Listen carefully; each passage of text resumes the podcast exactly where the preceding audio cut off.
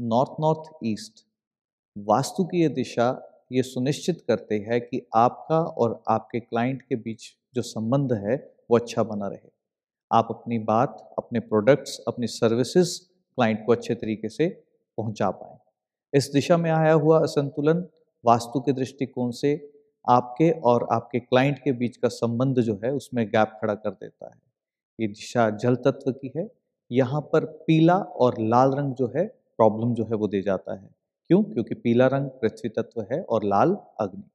इस दिशा में एक मोबाइल फ़ोन यदि आप रख देते हैं तो ये सहायक हो जाता है आपको, आपके क्लाइंट के साथ एक अच्छे संबंध स्थापित करने के लिए।